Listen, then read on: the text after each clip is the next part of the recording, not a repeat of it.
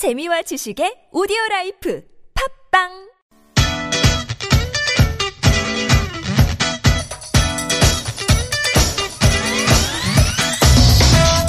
Ooh, I've got an inchy suitcase. I better jump on the boat and rock my feet. That's not. That's not how it goes, Paul. You're such an idiom. I'm a travelling idiom. Pardon my English.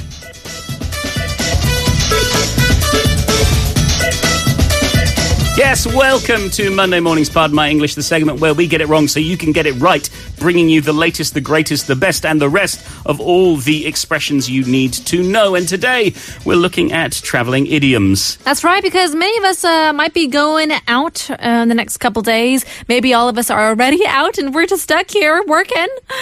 Yeah, That's okay. We can we can go for day trips. Okay. Day trips are fine. They are. They you know, actually you really can, are. You could you could go to Busan and back. I just really want to go somewhere. You know, everybody's going somewhere, and I'm just stuck here. I gotta go. You've got itchy feet. I think I do. Scratch them for me. No, I'm not touching your feet. Okay. I refuse to touch your feet. Well, it's not the literal meaning of itchy feet. Uh, Okay, I what guess is it then? In Korean, we kind of say like kanjil kanjil, you know, Mm-hmm. like if we want to do something really bad, like if you want to say something. got an itch. You got an yeah. urge. Yeah, exactly. Uh, the need to leave, a feeling of need to travel. Or maybe for a person who has itchy feet is someone who uh, finds it difficult to stay in one place and likes to travel and discover new places. Yeah, you can even have it in your job. I was about to say. Yeah, like you, you, you feel like you need a new career. You need to move on. Some people are really like that. They can't stay in one job or one career for too long. Yeah, Bouncing up, need a good scratch. That's hopping what up. they need. Exactly. So, for an example, you can say, hearing the train whistle at night gives me itchy feet. Oh, I really like the train.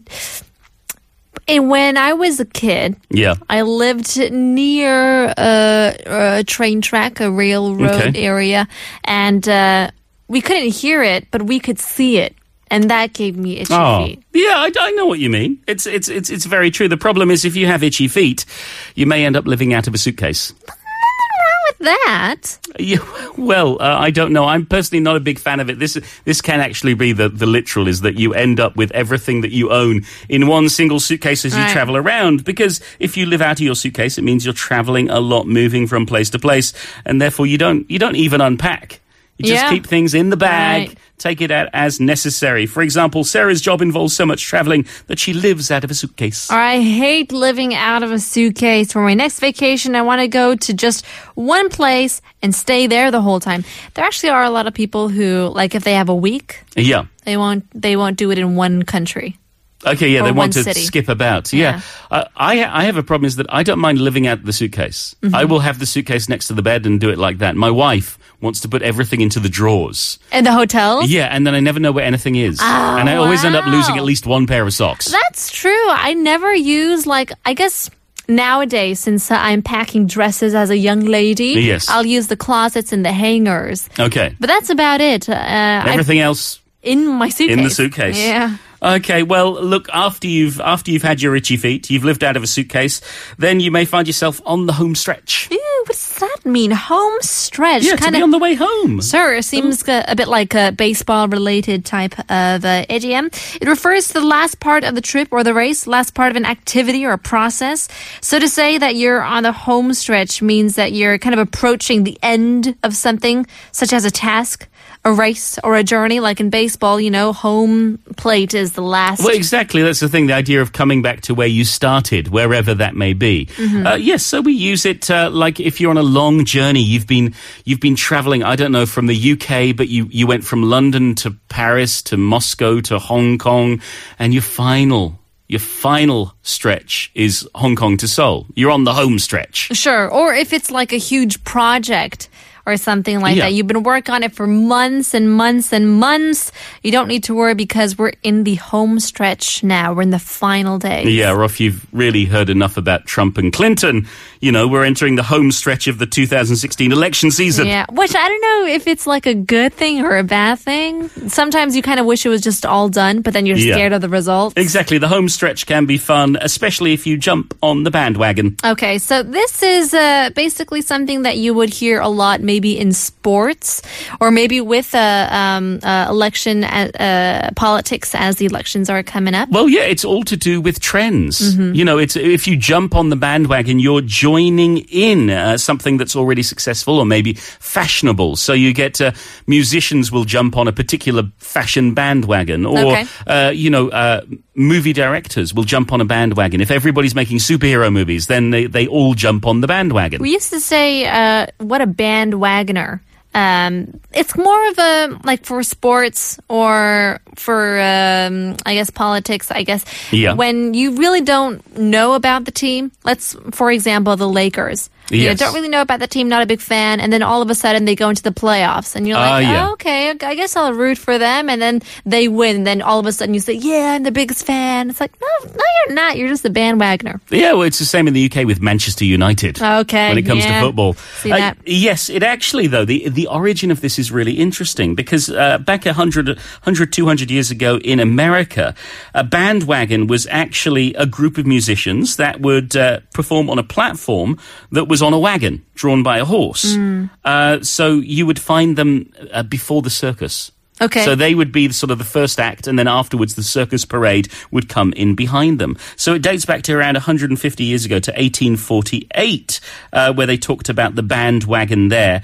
And uh, in fact, there was a famous clown who used his circus bandwagon to transport politicians to give their speeches. So clowns and politicians together? I don't Hmm. know. I don't know. Seems seems perfectly possible. So, for example, when organic food became popular, certain stores were quick to jump on the bandwagon and promote it. So many people are trying to or trying the new workout regime uh, that I might as well jump on the bandwagon and start it too. Yeah, but uh, make sure you don't rock the boat. There are rocks on the boat. No, no. When you uh, when you don't want to cause trouble, if you rock the boat, you're going to cause problems. You're going to uh, you're going to maybe upset a, a stable situation. You're maybe going to cause trouble for somebody. Okay, yeah, I think rock the butte. Is, Rock the butte? rock the Are you. Canadian? It's right. Um, rock the boat is kind of an, an American uh, saying, I guess. Well, it certainly certainly comes from William Jennings Bryan, who was a, a- an American statesman, lawyer, and politician. Uh, Okay. I think in 1914 he was quoted, "The man who rocks the boat ought to be stoned when he gets back on shore. Didn't you say he was an American? The man who rocks the boat ought to be stoned when he gets back on shore." That's right. That's so wrong.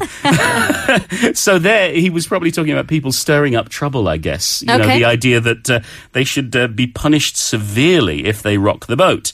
Uh, so, for example, you have things like uh, after the recent riots, it was decided not to rock the boat by introducing strict measures. or he has an easygoing lifestyle of management and won't rock the boat unless absolutely necessary. But Yeah. There are a lot of expressions that has to do with boats. I oh, think. sure, you can miss the boat. Whatever floats your boat. You can be in the same boat. Sure thing. Or you can sail close to the wind. Okay, so this meaning uh, is like if you sail close to the wind, you do something dangerous or act within the limits of what is legal or acceptable. You're you taking know, a risk. Right on the border. So this is a true sailing expression, actually. Sailboats have different characteristics. But all need wind. So some can harvest the wind better than others. So if you sail close to the edge of direction that the wind is coming from you, uh, may well lose the wind altogether. But you may be able to make better progress than a boat that can't sail as well in such a difficult situation. Thus, if you can sail close to the wind, quote unquote, then you can benefit, but you enter a risky area and may lose everything. Uh, yes, so for example, we thought she was sailing a bit close to the wind in her business deals, but she claimed everything was legal. Who knows? Who really knows? Nobody knows anything. In, in any case, these are our traveling idioms. We hope they're useful on this week where many people will be traveling. Uh, in any case, we're traveling towards part four. It's the end of part three. We'll leave you with Jamiroquai. Traveling without moving. We're not going anywhere. no.